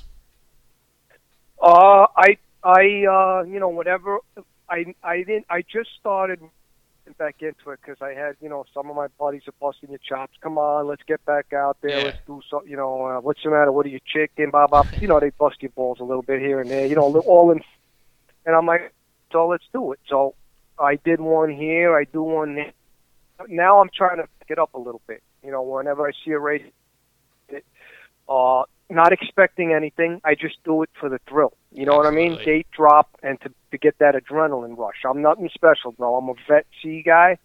Some days I have days, you know, where you have that flash brilliance that right. I don't know what happened. Yep. But uh, but I'm just a regular dude just like you, bro, just trying to go out there. And every lap I do, I think I'm Ricky Carmichael in my own mind. You know what I mean? Yes. Yeah, I know that feeling, man. I know that there's days, like you say, days where you just go, how did I just do that? And why can't I do it again? Exactly. Yeah. It's just a blast, healthy. And it's, it, it's more to the story than that, bro. It's motocross literally changed my life. Well, you tell know, us about you it. had that episode with Watson. Yeah. Well, I've been down that road. You know, I had problems myself. So motocross really, really uh, is is, a, is more important to me than the average guy. It's actually uh, it keeps me healthy. You know what I mean? Yeah, I love that, man. I mean, that's fantastic, and that's what our sport is. I mean, it's people that don't ride, like people I work with, don't understand that. I mean, it really is a family. You know, if you go to another sport, it's not, it's not, it's just not the same. Motocross, you're out there, you're watching other people's kids, you're hanging out, you're barbecuing, you're laughing, you're joking, you're competing, but it's just, it's just something that people that don't do it will never understand. Absolutely. And I don't know about you. I know a lot. I, I played a little football. I played a little basketball. I can do all those things. I'm not the guy that doesn't know how to throw a ball. Right. I've done all of those things here and there. But for some reason, they don't hold my attention. I'm the in special ed because not because I had any physical defects or anything. It's just I can you cannot hold my attention. Motivate me in, and I'm I'm focused. I am locked in. I am the best student. I'm, but you put me in these other sports, I lose my attention span. I, right. They don't, they don't grab me. You know what I'm saying? I don't know why. It's I, just, that's just the way it is. For I me. totally understand. I grew up playing football and baseball, and I still love those sports, but nothing like motocross. Like, yeah, nothing. I don't, you know, all I, I don't do a podcast for any other motorsport because I don't care that much. I, I'm with you. So. Uh, part of the reason we started this Locals Only segment was because of issues we've been having in our local motocross scene, and we wanted to see how other people were handling them. When you go to your local motocross tracks in Florida, do you do you see any um, things that are negative that are going on with the scene down there? Uh, I'll be honest with you. There may be little glitches here and there, but nothing that's done out of inconsideration or anything like that. Some guys, you know, it's a learning process. Mm-hmm. You know, maybe, all right, now we know we could do this. But they're pretty much, from what I've encountered down here, the guys are pretty receptive, and they try to make everybody happy. Um, that's great. It's a big scene down here, Dark Side. And when I tell you I got tracks all around, everyone, I've, I can't give you a neg. I, I, not yet, anyway. Yeah.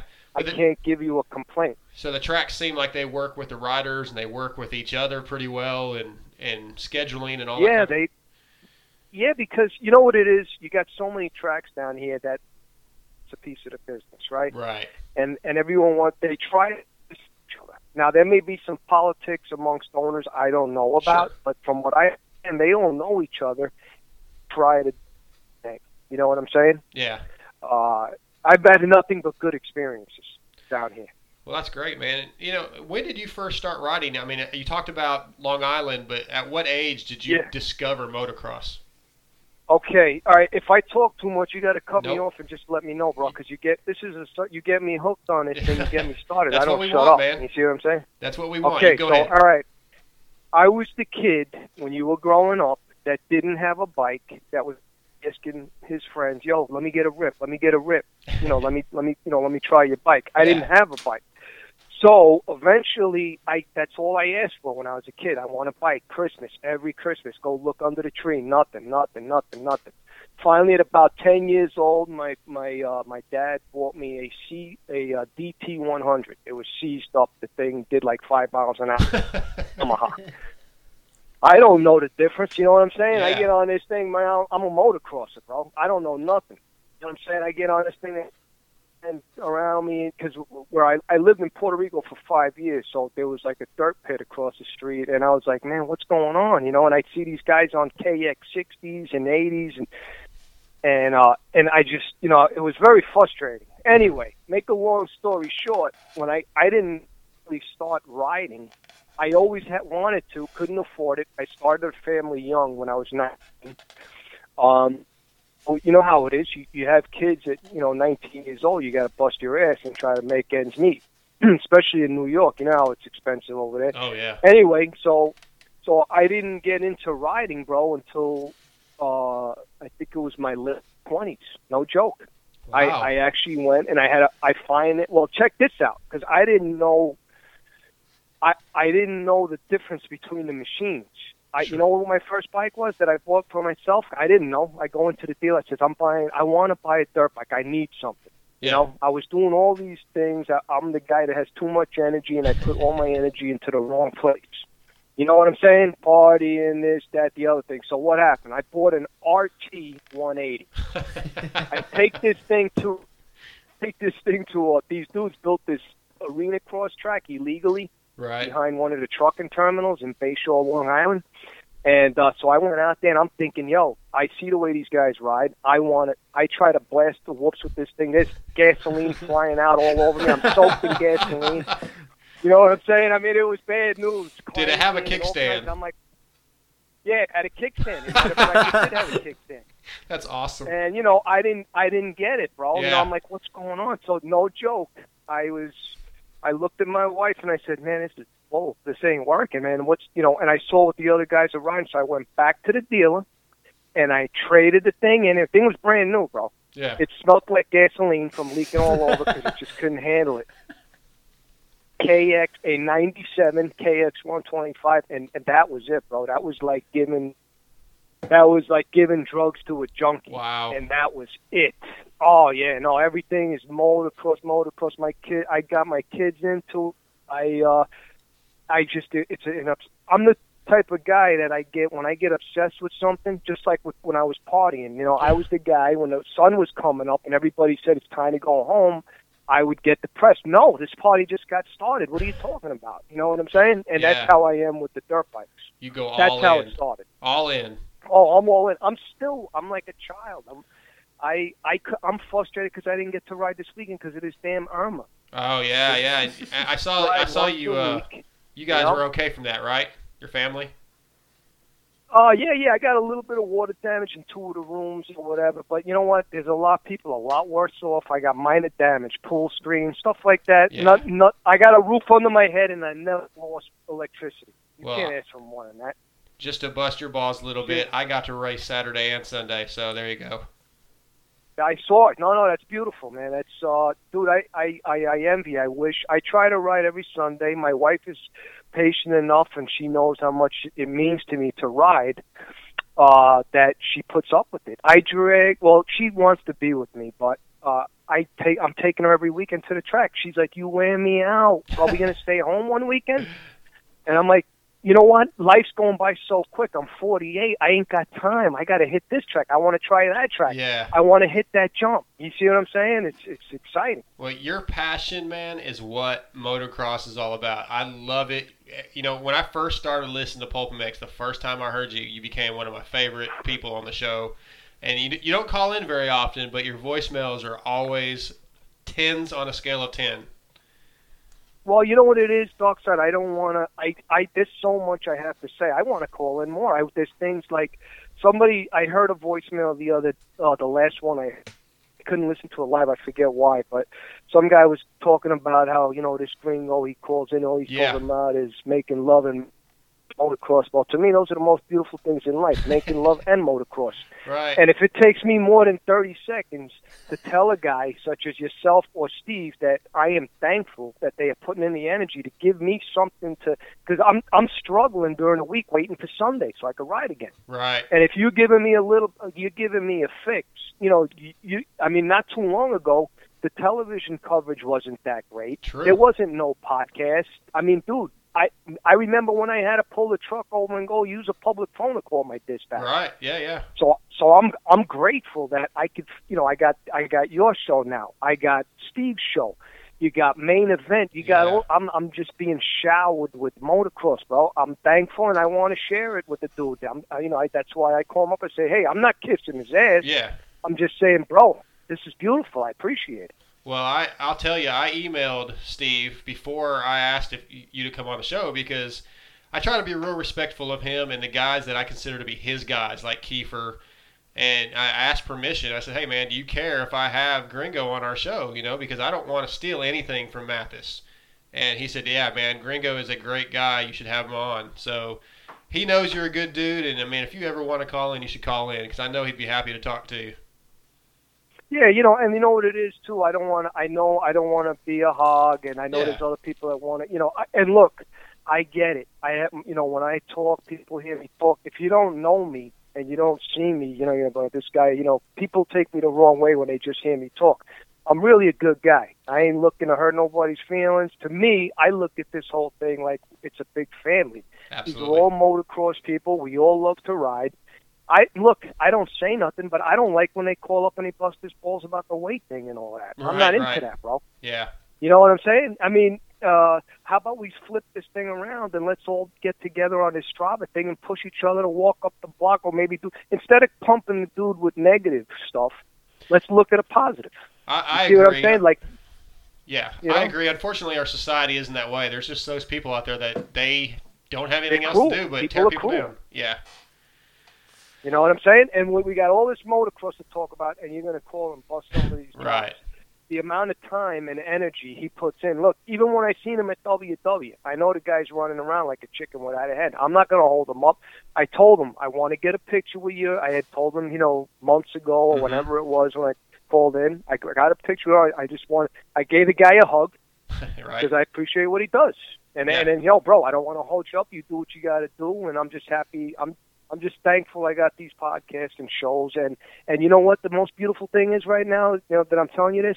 What's the that? Hurricane Irma and all of this, my bikes are ready to roll, bro. They're all cleaned up, and I know I'm busting out some moto. There you go, man. You know what I mean? Yes, sir. Intact. Absolutely. Well, Gringo, it's getting a little late. I do want to have you back on at some point, man, because I really, really enjoy talking to you. And I know Mark and T J, my co-hosts, both, neither one of them are here tonight, and they both want to have some words with you. So we'll get you back on.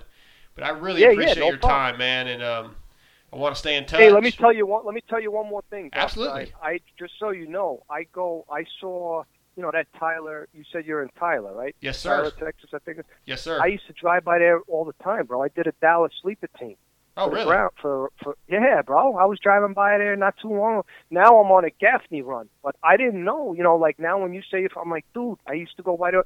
Everywhere I go, I got motocross people all around me. This is beautiful. Yeah, so well, man, you... I know where you're at. I go down twenty over there, that rest area there before you go into Tyler. You know, mm-hmm. uh-huh. I pull over there to stretch, do push-ups and stuff like that, there and I go. Keep on rolling into Dallas. Well, if you, you know? ever come back this way, you holler. I actually live in Longview, which is a little bit farther east. But okay. I'm, I'm, I mean, I'm, I'm ten, I'm ten minutes north of I twenty uh, between Kilgore and Longview. So, you, it's, it's pretty close to Tyler. If you ever come back through this way, you holler at me. We'll, we'll get a bite or something. Don't be surprised if one weekend you get a holler from me and I'm, I'm pulling bikes up that way Do and I'm it. Ready to go hang out at the Trekkers. I camp, bro. If I could camp out there with grizzly bears at Yellowstone Park, I could camp at a motocross track. In Absolutely, we'll find. What I'm saying? We'll make it happen. That would be awesome, man. And I want to. Oh, see... it's gonna happen. Okay, it's man. It's gonna happen. I don't know when, but it's gonna happen. I love it, man. Gringo, thank you so much for coming on. And um, like I said, we will get you back on soon. And I really appreciate you. No problem. You be careful out there, man. All right, brother. Keep keep pumping out them podcasts, man. Tell the guys I said hello. I'll do it. Thanks, Gringo. All right, peace, brother. All right, see you. All right, that was Gringo, man. That was a lot of fun. How how'd you feel about that, James? Dude, you, we got to have him back on. Yeah, he's pretty good, isn't he? That guy's awesome. That's a good. He is a good dude. Yeah. Big heart, you could tell. Guys, I'm going to wrap this thing up. The show went pretty long. It was a little awkward with Mark not being here, so I hope I did okay. Um, he kind of holds it down. Um, I want to thank our sponsors again, P M P Sprockets, All Sport Dynamics, Wrist Braces, Shock Socks, M X Girl Designs. Go see Charlene for some graphics. She kicked ass on mine for my bike. T P J Racing, York Welding and Fab. They're, they've got that uh, grill built. We're going to figure out how we're going to give that away pretty soon. And uh, we need your goon riding uh, pictures, man. Send them in this week. This is the last week for it. We're going to announce a winner next Tuesday. Uh, Twitter, Instagram. And hashtag All Sport Dynamics. Get them in, guys. Thanks. This was a fun show. Sorry that Mark wasn't feeling well. And uh, we'll be back next week and with Kiefer and a few other people. Thanks, guys.